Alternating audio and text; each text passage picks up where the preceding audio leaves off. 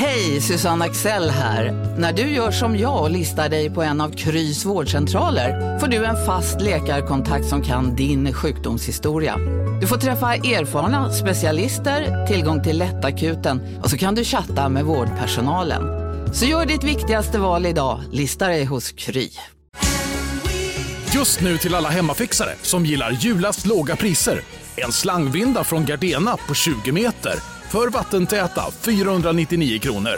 Inget kan stoppa dig nu. Kolla menyn. Vadå? Kan det stämma? tolv köttbullar med mos för trettiotvå spänn. Mm. Otroligt! Då får det bli efterrätt också. Lätt! Onsdagar är happy days på IKEA. Fram till trettioförsta maj äter du som är eller blir IKEA Family-medlem alla varmrätter till halva priset. Vi ses i restaurangen på IKEA.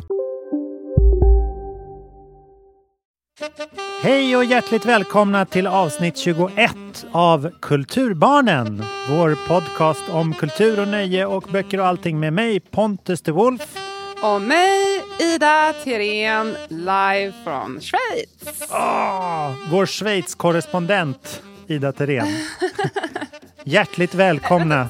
Vänta, stopp lite Pontus. Uh, nu bröts det här för att jag var tvungen att ringa, ringa upp dig på FaceTime. Jag har nämligen ringt dig på telefon. Ja, jag uh, så jag tror, att, så, jag tror också att vårt förberedande samtal där för att reka kostade mig femtio spänn. Så att, uh, det känns bra att vi la på.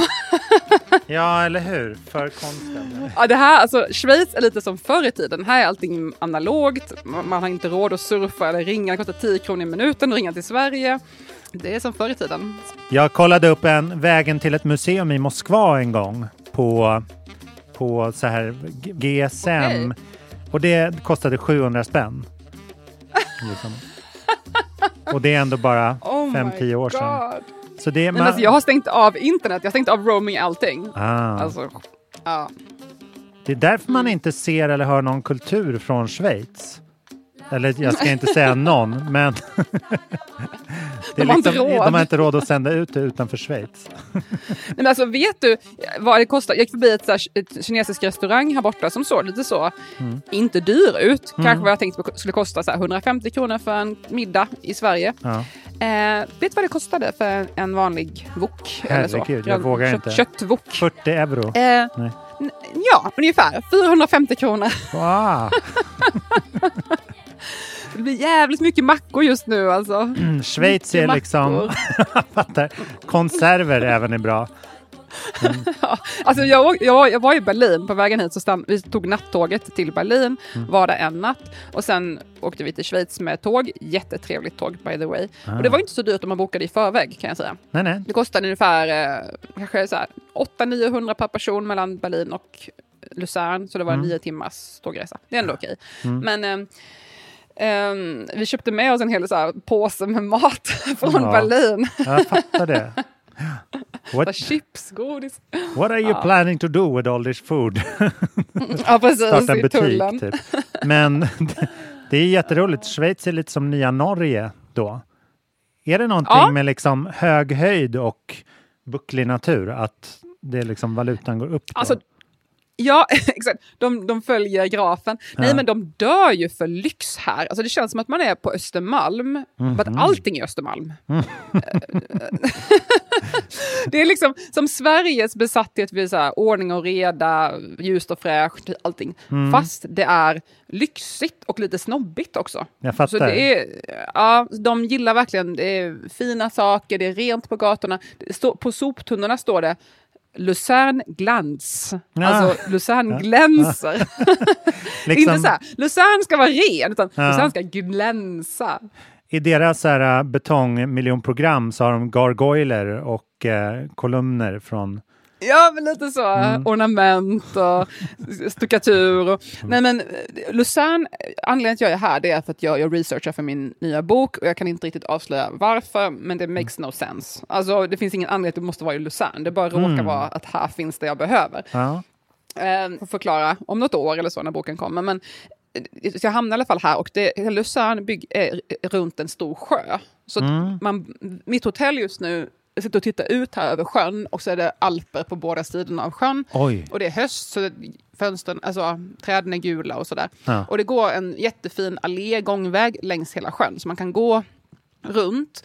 Mm. Eh, och från där jag bor nu på hotellet och in till stan kanske en kvarts promenad längs det här vattnet. Så det är otroligt vackert. Och mm. igår när jag och min kille, min kille hänger med på den här resan då. Så när vi skulle gå förbi, gå in mot stan så behövde jag dricka kaffe. Och då stannade vi till och bara, här var en utservering. Satte vi oss ner och så inser han bara, vet du vad vi är nu? Jag bara, nej. Han bara, på Grand Casino Luzern. Ah. Då satt vi så här, tittade ut över sjön. Tog oh. en kaffe, han tog en liten öl och så tittade ut över sjön och så satt vi på kasino. Det kändes jävligt så här, rivieran, ja. lyxigt. Ja, men det, en bra känsla. Det är väl dit man åker efter att man har förlovat sig. Ja, det kanske är man, det. Man tar en liten så här pre-honeymoon bara för att fira, ja, relaxa efter den stora anspänningen. Nej, det är, och det finns, nu körde förbi en båt här som är, jag tror att det är typ som S L-båtarna. Alltså mm-hmm. de vi brukar ta mellan ah, Djurgården, ah. Djurgården till din Djurgårdsfärjan, studio. Typ. På, ah. Djurgårdsfärjan. Ut på din, Djurgård, din studio vid Modernamuseet. Mm. Eh, men här ser det ut som så här framtidsskepp, typ så här yacht. Alltså det är så här lyxjakter som är deras eh, S L-båtar. Ja, ja. Som går över sjön. Mm. Eh, som liksom fl- flyger över ytan, känns som. Så det är en väldigt speciell miljö och I can't really make sense of it. Nej. Jag känner mig att alla glor på den här för att man sticker ut minsta lilla. Så. Ja. Mm. Är, det, är luften bra? Jo, jag ska absolut inte klaga. Det är väldigt bra. Ja. Det är bra luft och det är gott vatten. Det är perfekt. Det är väl så här, några hundratusen invånare. Ja. Typ som Göteborg kanske. Mm. Mm. Nej, men det, jag, jag minns eh, Luzern för att det, min pappa spelade in en film där en gång faktiskt. nittonhundrafyrtiosex okay. eller någonting. Så var han med Aha. i en Hasse Ekman-film. Som, där han spelar så här tuberkulossjuk engelsman efter kriget. Han var, min pappa kom från London så han var liksom den, den enda engelsmannen i Stockholm typ som kunde vara med i den här filmen på ett trovärdigt sätt. Men det är väldigt roligt att ha en så här S F-produktion från när han var i så här tjugofemårsåldern typ. Ah, det är superspännande. Men... Men var det mycket så här tuberkuloshem här då? Ja, men det var alltid den här, den här hon, han eller hon måste åka till liksom och andas frisk luft. Exakt. Ja, just det. Ja, för de mm, hade, det var det. Inte som att det fanns något liksom botemedel eh, mot såna här kroniska sjukdomar. Eller det är i och för sig Nej, alltså, definitionen av kroniskt. Alltså apropå, apropå um, tuberkulos, jag var hemma hos min farfar nu precis innan jag åkte på den här resan. Mm.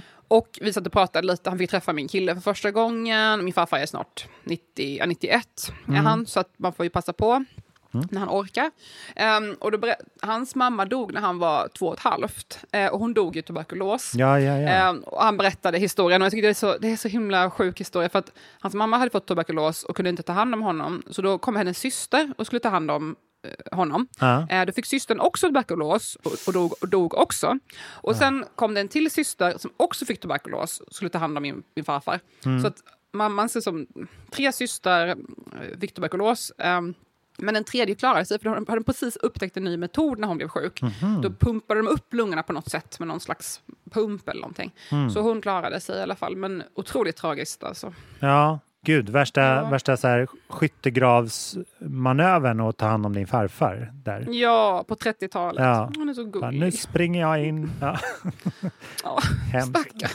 Och det är så speciellt för han, man berättar också det att han tänker fortfarande, han drömmer så på, tänker på sin mamma. Ah. Tänker han fortfarande att hon är den som har alla svar. Och hon kanske var sådär tjugofem Aha. när han, hon dog. Och han ser på henne som att hon är den här som håller alla svaren. För att ah, hon är för alltid frusen i den här bilden han hade av henne som, som tre, två, treåring. Ja. Gud vad intressant. Och nu har han levt mm. fyra gånger så lång tid som henne nästan. Mm. Och ändå är hon någon slags modersgestalt ja. på det sättet. Ja. Vad har du haft för dig sista tiden, Pontus? Jag har... Nej men jag ser ju min, min bransch liksom återfödas och, och på, på nytt... Mm. skapa sig själv eller vad man ska säga. Jag har, eh, det, det har varit så här, det har varit så konstigt. Jag har varit i studio i två år nu och liksom gjort en massa grejer.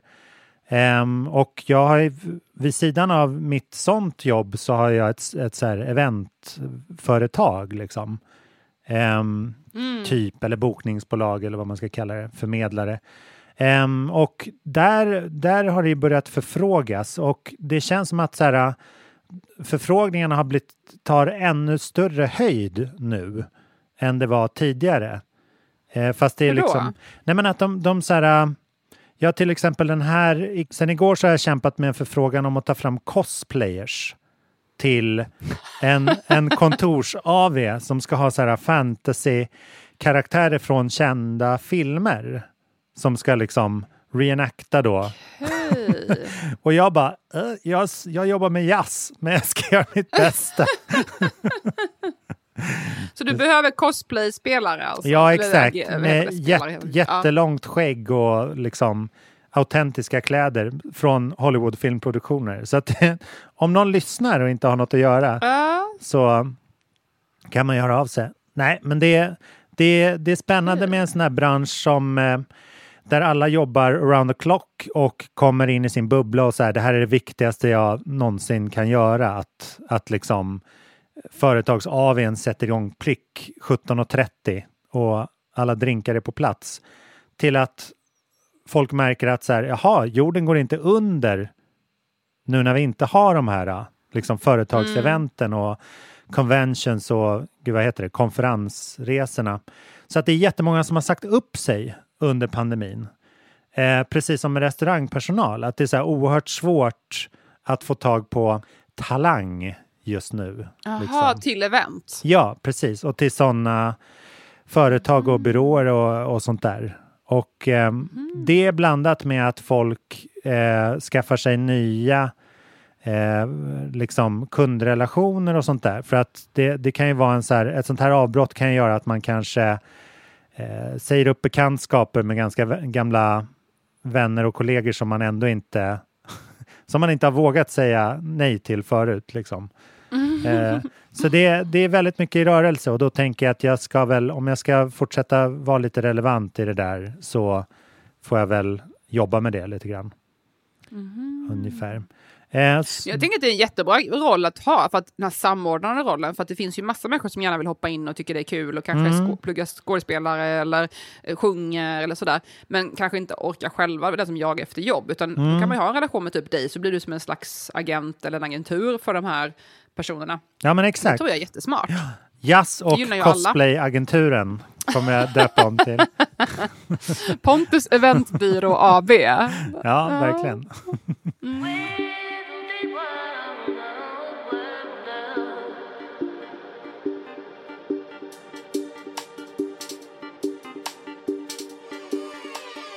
Men du åkte via Tyskland där. Stannade ni några dagar i Berlin, sa du, eller? Ja, vi hade en natt i Berlin. Så jag, men vi kom fram klockan nio på morgonen med tåget, mm. nattåget då, från mm. Malmö. Så att vi hann ändå gå runt på hela söndagen. Men tyvärr stänger ju Tyskland ner på söndagar. Så det var ju bara restauranger öppna. Det fanns ju inga museer. Eller museum kanske fanns några, men mm. affärer och sådär var stängda också. Um, är det traditionellt sen, så, eller är det en covid-grej? Ja, ja, nej, det är Tyskland. De kör den stilen fortfarande. Ja. Så var ju Sverige också rätt mycket förut, men mm. inte så mycket längre. Men mm. många, till och med många mataffärer stänger på söndagar, så man får bara handla Oj. på lördagen helt enkelt. Ja. Um, det är lite som Systembolaget, man bara är så van vid att man tänker inte på att det är konstigt, för att man, har, Nej, man är, det är inkört att man handlar på lördagen inför söndagen, för då är det stängt. Ja. Då är det vilodag. Ja. Eh, vilket ju är skönt för de anställda till exempel, att vara hemma med sin familj och så. Mm. Um, men sen... Så jag promenerade runt och jag har ju bott i Berlin i typ nästan tre år. Så att för mig var det ju väldigt mycket mm-hmm. återse gamla bekanta gator och sådär. Mm. Um, jag bodde mellan tjugohundrasex, sju och tjugohundranio, tio. Mm. Um, så två och ett halvt år ungefär bodde jag där, tror jag. Uh, jag var ju i Indien en period också, där någonstans, så att jag vet inte exakt, men jag var väl i Berlin två och ett halvt år och så var det under en treårsperiod, för jag var i Indien också en period. Mm. Um, men ja, så att jag känner ju till de här gatorna väldigt väl och vi var nere i Kreuzberg en sväng och ja, det var kul. Uh, det var härligt att bara promenera runt. Jag kan rekommendera, jag vet inte hur mycket man ska resa under pandemin. Vi Nej. reste ju för att det var faktiskt, um, jag behövde ju åka på den här resan. Alltså jag har, ja, och att man jag fick får. Pengar från, ja, precis. Jag får, jag är vaccinerad och så vidare. Mm. Jag fick faktiskt stipendium från, resestipendium från Författarfonden för ett års, över ett år sedan nu. Ah, fast som var för att göra den här resan. Ja. Så att pengarna har legat och väntat på mig tills jag säger i klartecken att jag kan åka. Mm. Så det är så jag kunde finansiera det här. Och också att jag visste att jag behövde det här för att kunna slutföra min bok. Mm. Um, så det var inte bara så här lyxsemester. Jag har inte varit utomlands under hela sommaren och sådär. Många har ju rest utomlands, men jag har hållit mm. mig i Uppsala. Mm. Som ni som lyssnar på podden vet. Ja. Jag håller mig till Uppsala, Malmö, Göteborg. Uh, jag har nog varit ganska duktig tycker jag, men nu kände jag att ah, det är ändå en rela- rela- jobbresa. Det är ju inte bara... Nej. Um, och sen då hamnar vi här i Schweiz. Så det känns väldigt konstigt att vara nere i Europa. Det är väldigt kul och det är annan känsla var... Det är också väldigt, väldigt lite turister så nu ute. Mm. Ja, men såklart. Jag har faktiskt, ska erkännas, aldrig varit i Berlin. Vilket är inte... Har du aldrig varit i Berlin? Nej, vilket inte alls är min stil. Nej, men jag... Nej det känns, väl... det känns ja. väldigt Berlin. Men jag har liksom bokstavligen väntat på tåget. Alltså att man ska kunna ta tåg. För att jag ja, är... det kan man ju det. Ja, exakt. Och det blir... ja. Jag tror det blir min nästa liksom tripp. Om inte Paris så blir det väl Berlin. För att jag, ah, kul. jag är så här av, av Ryanair-generationen. Att när det mm. plötsligt blev så här billigare att flyga än att åka tåg. Så tänkte jag så här, eller min hjärna sa i alla fall så här, då ska man åka så långt som möjligt för den pengen man har. Det kanske jag nämnt tidigare, men så därför, jag är väldigt bra på liksom eh, utkanten av Europa. Och liksom mm. Nice, Portugal och Frankrike, Spanien och sådär. Men jag har aldrig varit liksom i mitten. Jaha. Det är väldigt mm. intressant. Min kille har ju turnerat, typ fem år turnerade här med sitt uh, punk, hardcoreband. Alltså inte hela tiden, men typ mm. varannan månad. Så mm. han har ju åkt hur mycket som helst i Europa. Så han har varit i Berlin, jag vet inte hur många gånger, och i Tyskland. För att det är allt, man kan typ inte bila genom Europa utan att åka genom Tyskland. Nej. Helt så. Så han har ju varit mycket så här, hela östsidan, överallt, hela östblocket och så. Och då... Ja, man, man kommer genom Tyskland hur man gör. Så han har ju varit där hur mycket som helst helt enkelt. Ja. Um, men det är väldigt kul nu att vara i Tyskland för att de har ju väldigt intressanta coronarestriktioner. Aha, um, berätta. Och då är det ju mycket det här. Ja, men man får till exempel... Jag, sett, jag var faktiskt här, en, jag, ska inte, jag, kan inte, jag, var, jag var inte så duktig, jag har inte rest. Jag var faktiskt mm. i Berlin i november förra året. Ja, ja. Men det var också en jobbresa mm. till mitt förslag. Jag skulle träffa, skitsamma, mm. jobbrelaterat. Um, Men då, när man kommer in för dörren på någonting, mm. restauranger eller vad som helst, då måste man ta på sig en ansiktsmunskydd. Mm. Um, och sen måste man checka in när man sätter sig ner med en Q R-kod. Så det gäller Aha. att ha en bra telefon. Mm. Så du måste ha Q R-kod, checka in um, att du är där. Och då fyller du i ditt namn, ditt adress, ditt telefonnummer. Alltså det är lite mm. så här integritets... Mm. Ja, jag är inte så. Jag älskar ju inte att berätta mitt info till varandra människor var jag befinner mig. Ja. Um, och sen måste man dessutom um, visa upp sitt covidbevis på väldigt många ställen. Mm. Så du kan inte ens sätta dig ner på ett café och ta en kaffe utan att visa upp ditt covidvaccinbevis. Nej. Uh, så att man har hela den här proceduren. Mask, uh, ansiktsmask på, sätt dig ner, checka in, visa upp ditt bevis för, för köparen eller servitören. Mm. Och sen får du ta av dig din, ditt, ansikt, ditt munskydd när du väl sitter ner. Mm. Men så fort du ska gå på toa så måste du ta på dig munskyddet. Så ska du röra dig i rummet måste du ha munskydd. Mm. Sitter du stilla och äter, då får du ta av dig för att kunna äta. Mm. Um, så det är ju väldigt omständig procedur hela tiden. Och jag kan ju förstå att folk lackar ur. Alltså jag har tagit alla sprutor och sånt där. Så jag är inte så anti bla bla. Nej. Men jag tycker ändå att det, jag kan ju fatta att folk är sura. Det var ju hur mycket demonstrationer som helst. Den största demonstrationen, demonstrationen i världen tror jag var nu i Tyskland precis. Eller i Aha. Berlin till och med. Ja. Mot eh, covid-strategierna och så. Ja. För det är ju väldigt påtagligt och väldigt krångligt. Och liksom lite så här, är det logiskt eller inte? Jag vet inte, jag är ingen expert mm. på det här. Men det känns ju lite fånigt. Man ska ta på sig den där munskyddet när man går på toa. Och sen tar man av sig. Alltså, jag förstår mm. att folk blir lite provocerade. På sätt som man inte behöver bli i Sverige. För att det är så pass fritt. Ja. Nej, men det, det, då är det ju så liksom gissnings... Då blir det bara så här. Men vi bestämmer oss för det här. Det kan ju lika gärna vara så här. Håll andan medan du går igenom ja. en dörr. Ja, men lite så. Det känns lite så arbitrary. Alltså heter det så. Lite godtyckligt. Ja, lite hipp som happ. Mm. Ja, precis.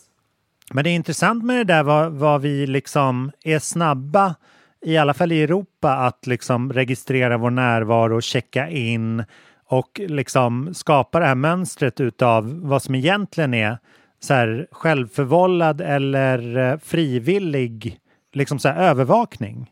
Ja, det är lite övervakningssamhälle det hela. Jag vet ja, inte. Nej. Det är lite weird. Ja, men vi är så imponerade av den här tekniken och att det går och Q R och face...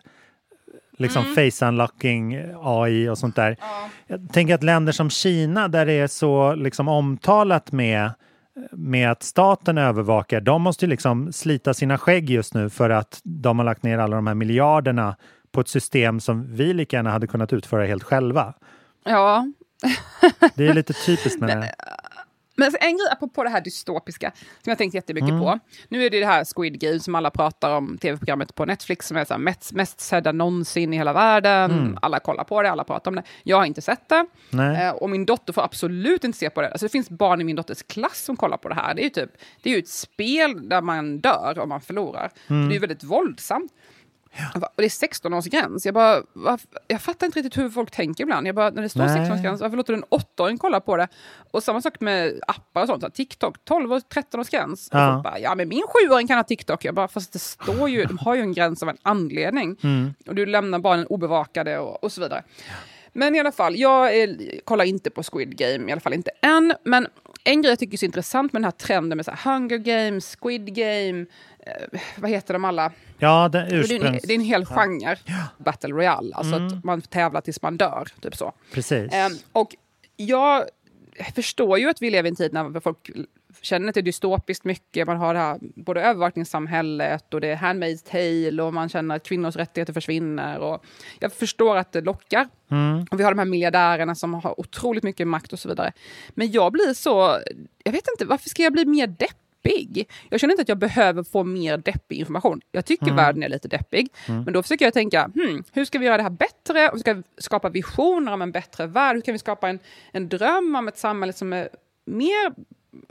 bättre för människan. Mm. Och då, jag vill inte, jag vill inte, så här, polo, jag vill inte förena mina tankar med en massa negativa, hopplösa scenarion, utan jag försöker istället söka mig till sätt att se på möjligheter. Ja. Um, och det, där, därför undviker jag faktiskt lite den här, de här sortens program och försöker söka mig till saker som ändå visar på någon slags väg. Ja. Något positivt. Men det där är ju så himla ins- genomsyrande i ungdomskulturen just nu. Det är världens största spel. Alltså datorspel heter ju Fortnite. Och det är också en, ett Battle Royale-spel. Aha, att man, okay, så här, man spelar väl, det är väl upp till hundra som släpps ner på en karta. Och så skjut, skjuter man på varann och bygger fort tills det bara är en kvar. Och det där, mm. det känns ju som att det är någon slags så här perverterad, inverterad konsekvens av det här alla kan lyckas. Liksom, alla kan slå igenom och bli någon. Som är... liksom sociala mediers essens på något mm. vis. Att man, eh, det kräver inte nödvändigtvis en talang eller en förkunskap och förarbete, utan man kan bara så här, wow, jag gjorde en blåbärspaj och råkade tappa den på min katt och nu är jag känd. Eller att det är liksom...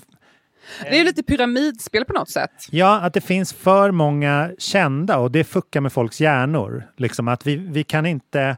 på ett enkelt sätt urskilja vem som är bäst. Liksom. Så att då blir det mm. till slut att man liksom... Ja, men det, det här är den ultimata så här, vem är bäst-testet. Det är bara släpp ner dem i en liksom, myrstack. Fast jag gillar ju att det finns mycket människor som är kända på olika sätt. Så vi pratade om i förra avsnittet också att mm. jag tycker väldigt mycket om den här idén att man kan ha sin lilla, lilla målgrupp.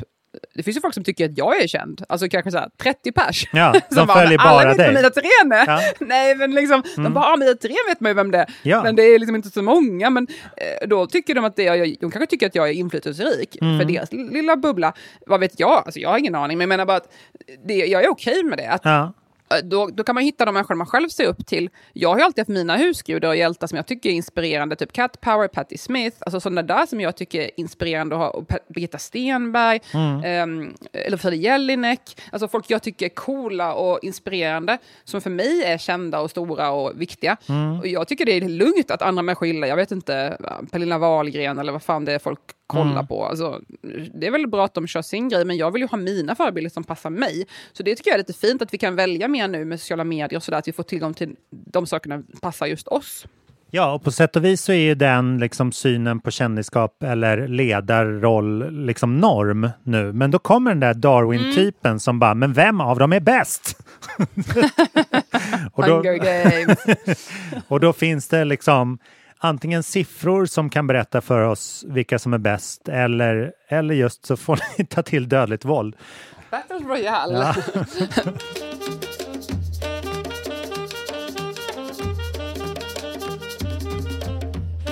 vad hände annars då i kulturen? Ja, vad, vad händer egentligen? Alltså, det, det, jag tänkte inte prata så mycket om det, men det går inte riktigt svepa förbi den här veckan utan att tänka på Einar och hela den situationen. Men så det har i alla fall, du var ju inte i Sverige då kanske, men här har ju det varit liksom... Jo, jo det var jag. Ja, det var det. det var jag. Ja. Men det har ju varit liksom världens... Eh, både självransakning i liksom kulturdebattsektorn, men även liksom många frågor kring vad man, hur man liksom tar tag i det här som samhälle och vad statsmakten kan göra och vad vi har för ansvar som konsumenter. Lite där du pratade om att man pratar med sina barn och eh, ger mm. dem liksom reflektioner i vad, vad det är de eh, liksom ser I, i sin kultur och liksom hur de bearbetar det. Och att de får hjälp med det. Nej, men jag, apropå det här med Ina, alltså jag, jag mm. lyssnade, jag är ju ganska insatt i det här för att min kille är väldigt insatt i svensk hiphop och lyssnar mycket på musiken och framförallt vet väldigt mycket om den här och följer mm. de här olika bloggarna och sidorna och sådär. Mm. Så jag är ändå ganska insatt i allt det här, så jag är lite chockad hur lite folk vet, för jag, det här mm. är ju en stor del av min vardag som jag pratar om hela tiden, så att jag sa, oj, folk vet inte om det här.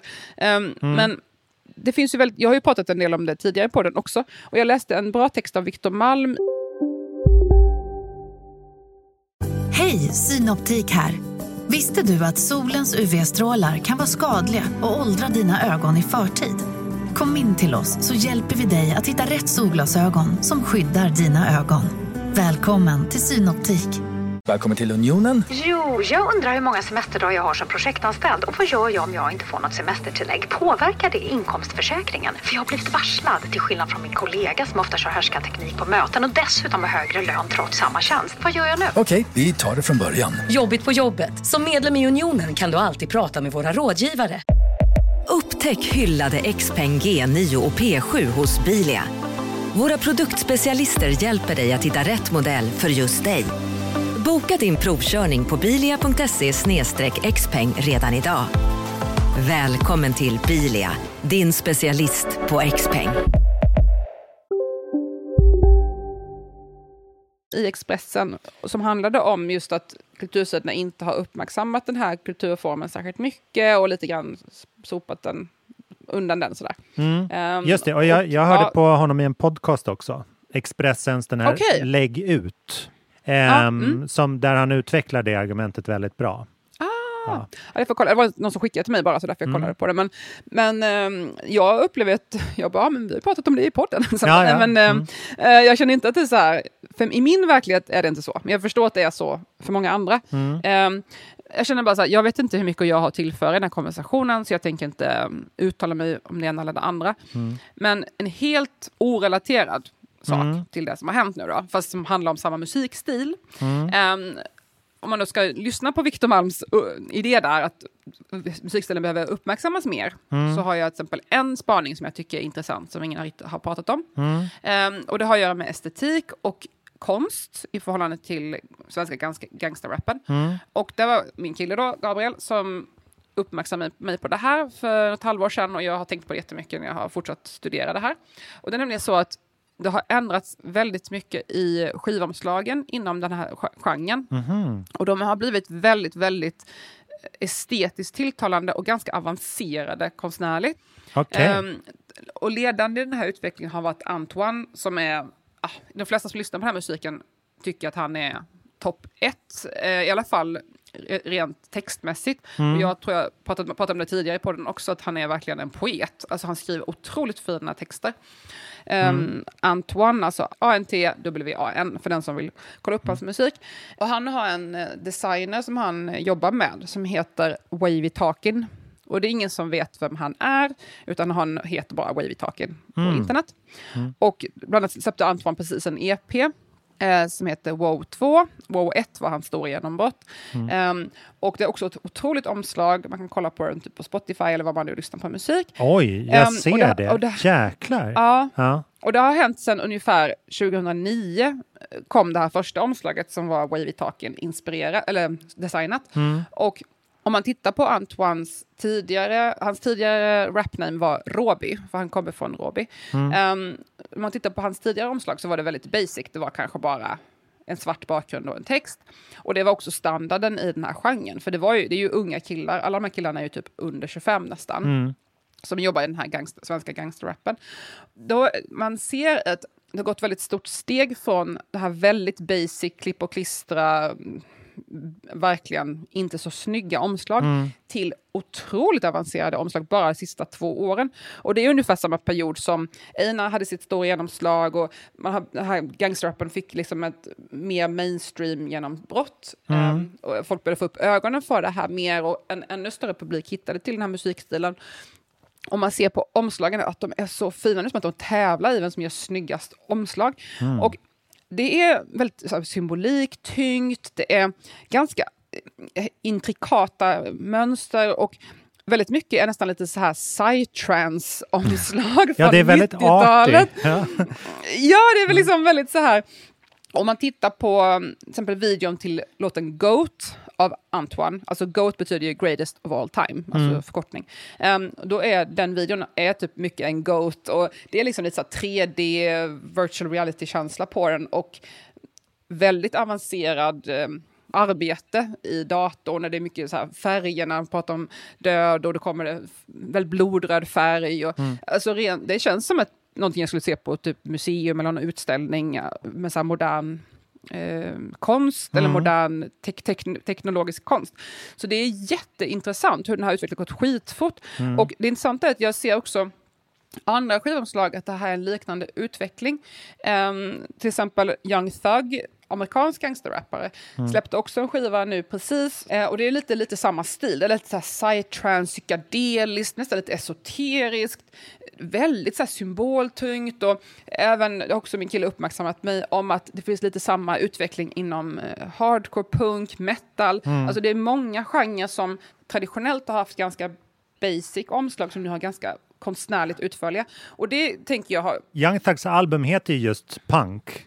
Just det, dessutom. Det var ju, så var det. Ja, just det, punkjättarna.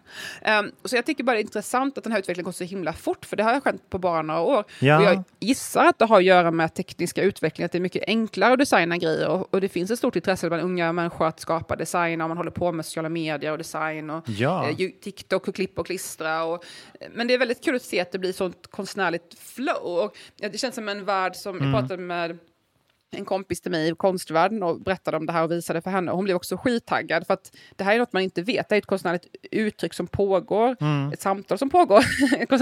som man inte vet om i, i världen utanför. För Nej, det är nischade subkulturer. Så jag tyckte det var en intressant sak att lyfta. Ja, det är otroligt. Och jag tänker mycket på Yang Lin också när du säger, mm. när du pratar om det här. För att det han... Där, där är det ju en väldigt så här, liksom, ihopkastad estetik fortfarande. Men det, den är ju helt fri från liksom, den traditionella skivbranschens estetik eller liksom, upplägg i hur man ska göra saker. Mm. Um, men jag, jag tror att det här, vi var inne lite på att så här, kids är mycket bättre än oss vuxna på att liksom, navigera genom den här kulturen. För att det är ju en kultur som är helt... oreglerad från vuxnas ekonomi och sätt att tänka mm. på så här eh, kvantifiering och framgång och sånt där. Det liksom finns, det är två helt olika öar där kan man säga. Eh, jättemånga av de här hiphopparna framförallt har ju knäckt koden att säga, eh, varför ska vi ha skivbolag? Vi kan ju släppa musiken. Vi har ju redan mm. vår publik och så har de liksom ingen mellanhand. De har en, distribu- en digital distributör men sen är det direkt ute på Spotify. Just det. Och så har de liksom de här stora Instagram, Snapchat, TikTok-kontorna som inte heller liksom är via en så här promotor eller agentur eller management eller sådär. Utan det är liksom cash direkt in eller vad man ska säga. Och sen så, mm. så är det någon slags liksom följetong som pågår både i det liksom estetiska, bildliga uttrycket och sociala medier och musiken. Att det liksom bara är en, en pöl som liksom flyter omkring. Där man, där man liksom för att få liksom helhetsbilden så ska man liksom följa dem. Ja, i olika plattformar och så. Exakt. Och det är där, mm. det är där det blir lite upplöst det här vad som är eh, fiktion och vad som är verklighet. I... Mm. Har sin persona som man måste skapa som ska hålla i alla plattformar och alla sammanhang. Ja, men precis. Och där, där släpps det ju loss så otroligt stora krafter finansiellt.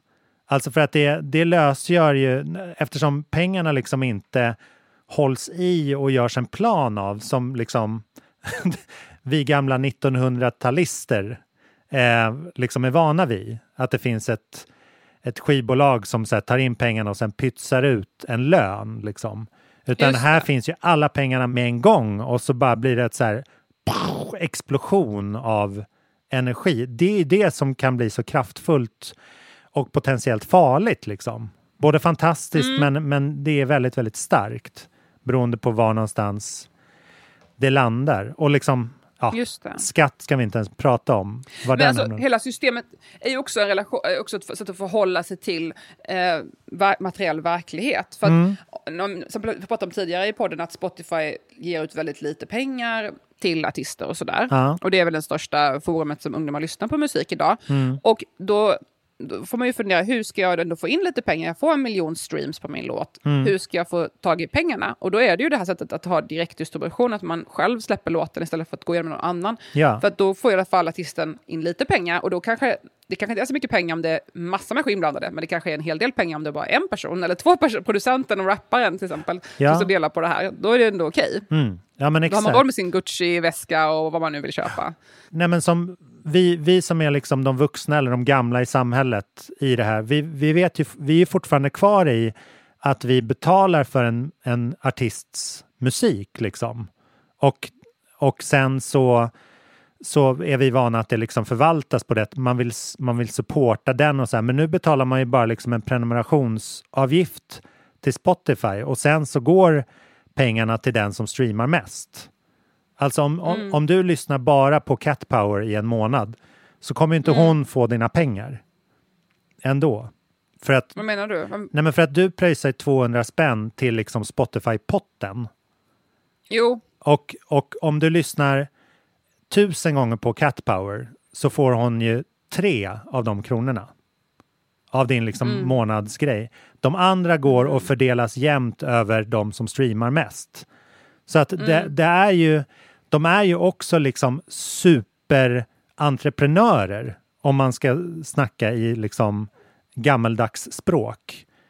Eh, mm. Och det blir de ju väldigt liksom hyllade för också. Att de har tagit den här, de har tagit det nya sättet att konsumera, som du säger, det liksom icke-fysiska och streaming och allt sånt där. Och tar, absolut maximerar vinsten ur det.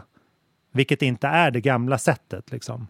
Nej, man får lite anpassa sig till verkligheten, hur det ser ut. Och då är det, man är yngre då och inte vet något annat, då är det ju menar, mer snabbfotad när man har bestämt sig att så här har det alltid varit, varför är det inte så längre? Ja. Varför kan man tjäna pengar på skivor längre? Man bara, nej men nu är det inte nittiotalet längre. Exakt. Det kanske inte kommer gå tillbaka dit.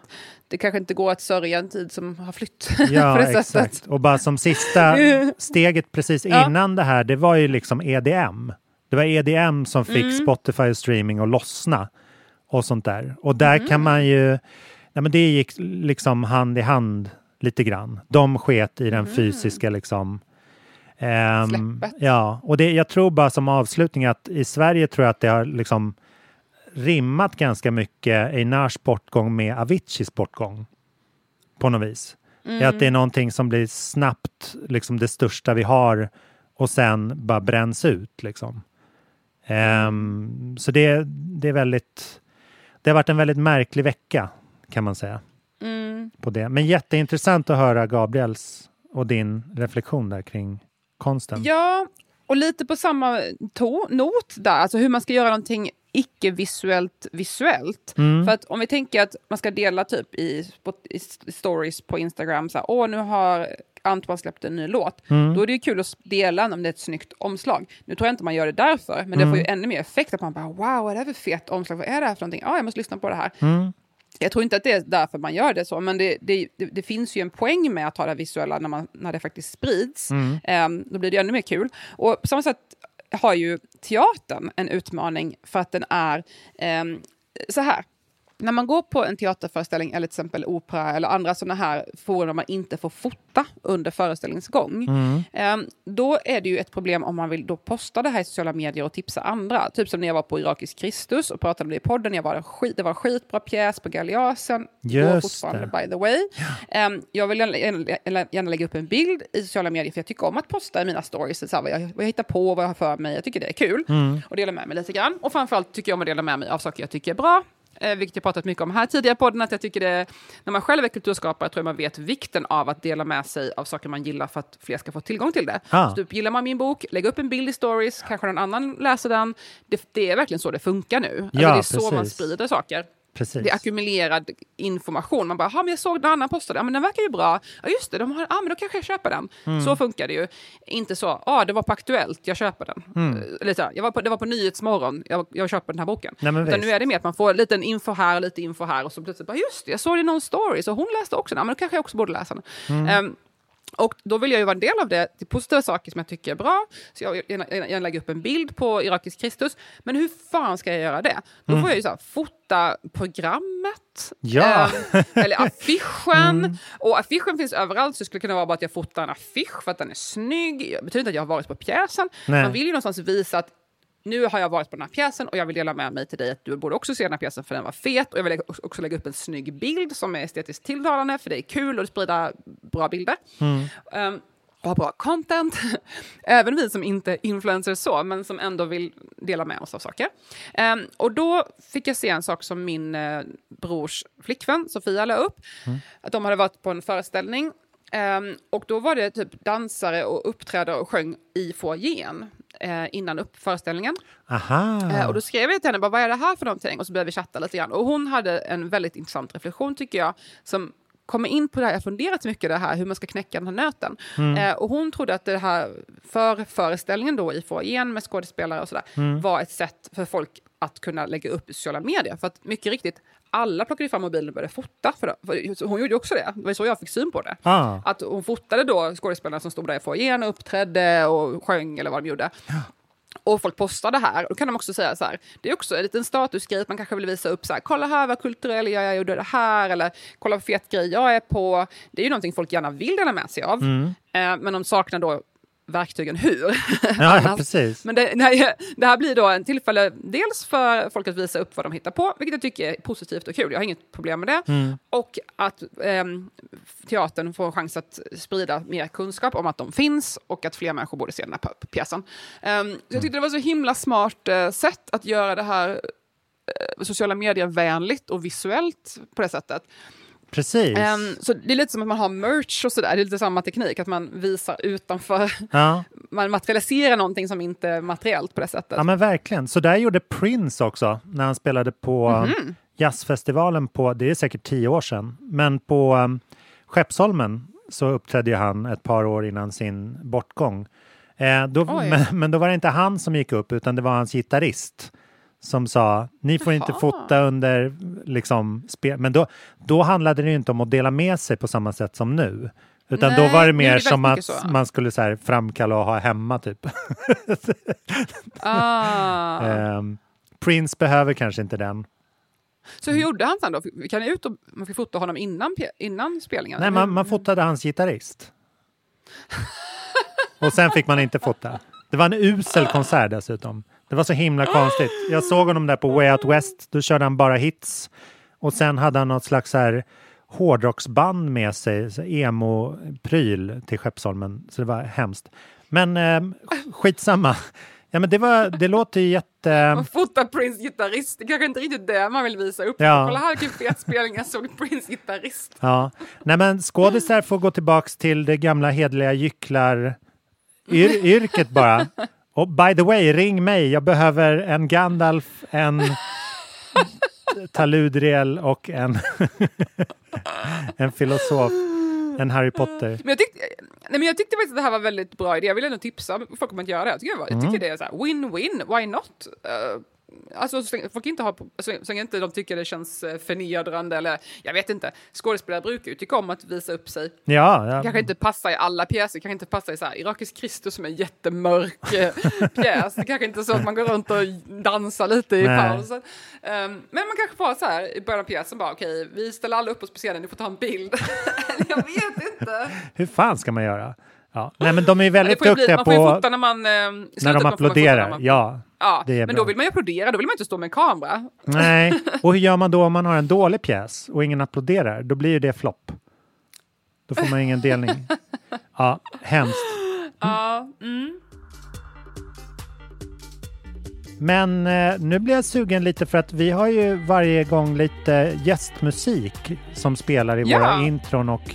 pauser och sånt där. Och den här veckan så kör vi Nubia Garcia på tips från coachen. Precis, min kompis Johan arrangerar den här festivalen Selam som har olika sorters världsmusik och de kommer ha massa intressanta artister som uppträder sjätte till trettonde november i Stockholm och den skulle egentligen ha varit i mars i år men blev inställd på grund av pandemin. Ah. Så nu kommer det jättemånga artister från hela världen och ska uppträda på olika scener i Stockholm och den här artisten är en av dem som är väldigt hypad och uppskattad. Så det är kul att lyfta fram den. Men gud vad fett. Jag såg att hon hade varit gäst i min favorit eh, YouTube-serie The Tiny Desk också. Ja. Eh, som är en fantastisk så här, eh, musik. Det ser ut som ett vardagsrum men så kommer det dit musiker och spelar live och visar vad de går för. Um, mm. helt, det, det är otroligt om man vill se Little Sims, min favorit från i år, spelar där. Just eller det. Gästar där en gång också. Vill man se den här artisten så uppträder hon den tolfte november på Nalen i Stockholm. Ah, det måste vi gå på. Få, ah, få fixa sån här vad är, artikulation, nej vad heter det? Press. ah, glömt bort de, min vanligaste term. Och sen vill jag ju också passa på att tipsa då idag, i krokarna den elfte november så ska jag ju prata om min, min, min bok och mitt skrivande eh, i Linköping. Mm. Och då kan man komma, man behöver inte ha läst boken, man kan också få köpa boken säkert. Mm. Men det är inte något tvång utan man kan bara komma finns och bibliotek. Säga hallå. Eh, gratis. Ja, precis, ja, precis. Det är på biblioteket i Linköping ja. den elfte november. Så det var jättekul om någon, om ni antingen som lyssnar eller om ni vet någon som bor i Linköping så tipsa gärna dem. Ja. Jättekul om de kom. Ska sitta själv där i Linköping och glo. Mm. Och jag vill nu, nu till helgen är det ju Halloween tror jag. Det, jag tror vi börjar vi börjar närma oss där. Det brukar alltid vara många så många olika versioner ja, av. Exakt. Men eh, jag går ofta förbi Gröna Lund på min söndagspromenad och det börjar där är mycket Halloween ut utsmyckningar just Aha, nu. Just det, just det. Men jag vill tipsa om, och det här, nu, blir, nu är vi en kulturpodcast när jag tipsar om detta. Eh, jag vill t- tipsa om en kortfilm från nittonhundrafemtiotre. Som, såklart. som heter, eh, det är en animerad film som heter The Telltale Heart. Eh, som är en Edgar Allan Poe-adaption eh, av eh, mm. en animatör som heter James Mason. Och det här, den här är korad till... Eh, världens läskigaste animerade film någonsin. Oj. Eh, den är bara sju minuter. The Telltale Heart. Vi får lägga upp en teaser på Shit. vår Instagram. Och den finns på YouTube och sådär. Den är fantastisk. Så den tycker jag att, eh, wow. att du och du och du ska kolla på till helgen. Men jag är ju så rädd för läskiga filmer. Men inte om de är snygga väl? Jag har fortfarande trauma från, de- kollade på det när jag var liten. Ja, det är ett big mistake. Som poppar upp. Oh. Men det är otrolig musik faktiskt. Aha. Ja. Men en annan tips jag kan säga är på onsdagar i Stockholm så visar de kortfis- kortfilmsfestival med Folkets bio och det är gratis och de har kortfilmer och det finns samtal med skaparna för kortfilmerna och sådär. Va? Var då någonstans? På är det? Eh, det, det är på, på Sita tror jag det är. Men jag är inte säker. Um, jag ska faktiskt uh, gå och klippa mig nu och uh, göra mig fin för en liten spontan date night. Um, ooh. Ooh, du vet den här när man har när man har barnvakt som har hoppat in och man har en fyrtiofem minuters sittning på en liten trevlig vinkrog och sen eh, går till Victoria för att se nya Wes Anderson-filmen. Aha. The French, vad heter den? The French Dispatch. Just det. Den, mm. Det ska bli helt otroligt. Alltså, du måste kolla trailern som släpptes nu. Den är ju något i hästväg. Wow, vad spännande. Ja. Jag, jag befinner mig på ett hotell som känns som en Wes Anderson-film just nu. Ja, såklart. Um, ja. Hans filmer känns, känns väldigt Schweiz. Det är så, den här inredningen är helt otrolig. Alltså det är lite så bohemiskt fast också jugend. Eller det, hundrafemtio år gammalt är hotellet. Ah, otroligt. Eh, hotell Beau Séjour. Ja. Ja, så ja, ja, det känns lite som att man är en Wes Anderson-film, så jag relaterar till det här. Ja. Nej, men det ska vara, det kommer bli otroligt. Ja, men den ska handla om tidningsindustrin i Frankrike under sextiotalet. Så jag tror inte ah. han har nog inte hållit tillbaka med snyggheter i den. Och... Kul. Sen vill jag passa på att säga att min bok Att omfamna ett vattenfall finns i pocket nu. Mm. Och den går att köpa lite överallt. Jag såg att de hade den i fönstret på Pocket Shop på Söder i Stockholm. Ah, det var jättekul att de skyltade med den. Tack så mycket. Där har jag och, jobbat. Äh, om... Där har de ju idel god smak ah, kan jag säga. Det är nog bra människor där. Mm. Nej, men så att om ni ser den så finns den. Och uppmun- om ni jobbar på bokaffär, ställ gärna fram den. Ja. Eller lyssna på den i ljudbok vet jag. Ja, det kan man också göra. Jag fick, på min releasefest var det en tjej som precis hade lyssnat på den som ljudbok. Och hon, hon kom ändå in i det. Alltså det är ju, jag har ju lite eget språk och sådär i boken. Men mm. det är ju svårt att göra ibland i ljud. Men hon hade ändå kommit in i det. Så att det är ju lite olika hur man är som ljudlyssnare. Sådär. Men det finns i både pocket och vanlig och ljud och allt möjligt. Och snälla, jag ber, om man tycker boken är bra, skriv en recension, skriv en betyg någonstans. Jag vet inte, Goodreads speciellt, för där är folk så himla elaka. Libris. Alltså, måste väga upp. Skriv så här, stjärnor, bara lägg in några stjärnor. Snälla. Jag blir jätteglad. Ja, och även podden. Där tycker jag man ska stjärna och ha sig inne på iTunes och Spotify. Det går jättebra för oss. Alltså det går ju, vi hittar ju nya varje vecka. Och folk verkar ju... Är det så? Vad, vad kul. Ja, och folk verkar lyssna vidare. Um, det känns ju underbart. Jag la upp igår... Vi är så, här, så glada att ni är här. Ja, verkligen. Jag la upp igår så här, lyssna på förra avsnittet för att imorgon kommer ett nytt. Jag experimenterade med tanken att man skulle börja radera de gamla avsnitten. Lite, lite som Kanye West. Att de bara går att lyssna på i en vecka. Liksom. Oj, då vad, kanske... då, vad han gjorde han? Nej men han, eh, eller han, jättemånga sådana här stora artister som inför albumsläpp bara raderar alla sina bilder på Instagram. Och så får man bara se de senaste liksom. Okej, okay. Aha, då förstår jag. Det är en vanlig grej. Som att vi, mm. vi skulle skapa lite mer urgency i lyssningen om... Vi kanske borde bara göra på den varannan vecka. Alltså är det för ofta att ha den varje vecka? Vad tycker folk? Säg, skriv till oss. Ja. Vad säger ni? Är ni trött på mig? Det kanske räcker med varannan vecka. Nej men man kanske inte känner att man hinner med. Så kan det ju vara att man känner att oj jag hinner inte med att lyssna i kapp liksom. Jag tror det är tvärtom. Jag tror att folk, folk är helt... Jag vet, många gånger i veckan. Ja, debatten lär fortsätta på... Vi får ringa Viktor Malm. Se vad han tycker om saker. Ja, men ha en fin vecka nu så hörs vi nästa vecka. Ja, du med. Ha det så bra. Hejdå, och ni med. Hej då. Hej då.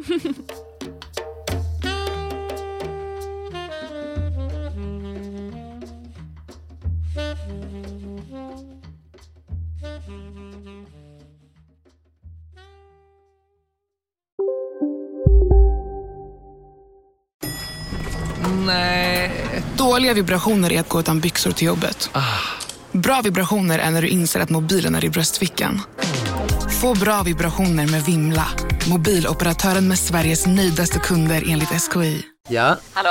Pizzeria Grandiosa? Ä- Jag vill ha en Grandiosa capriciosa och en pepperoni. Haha, något mer? Mm, kaffefilter. Ja, okej, okay. Ses samma.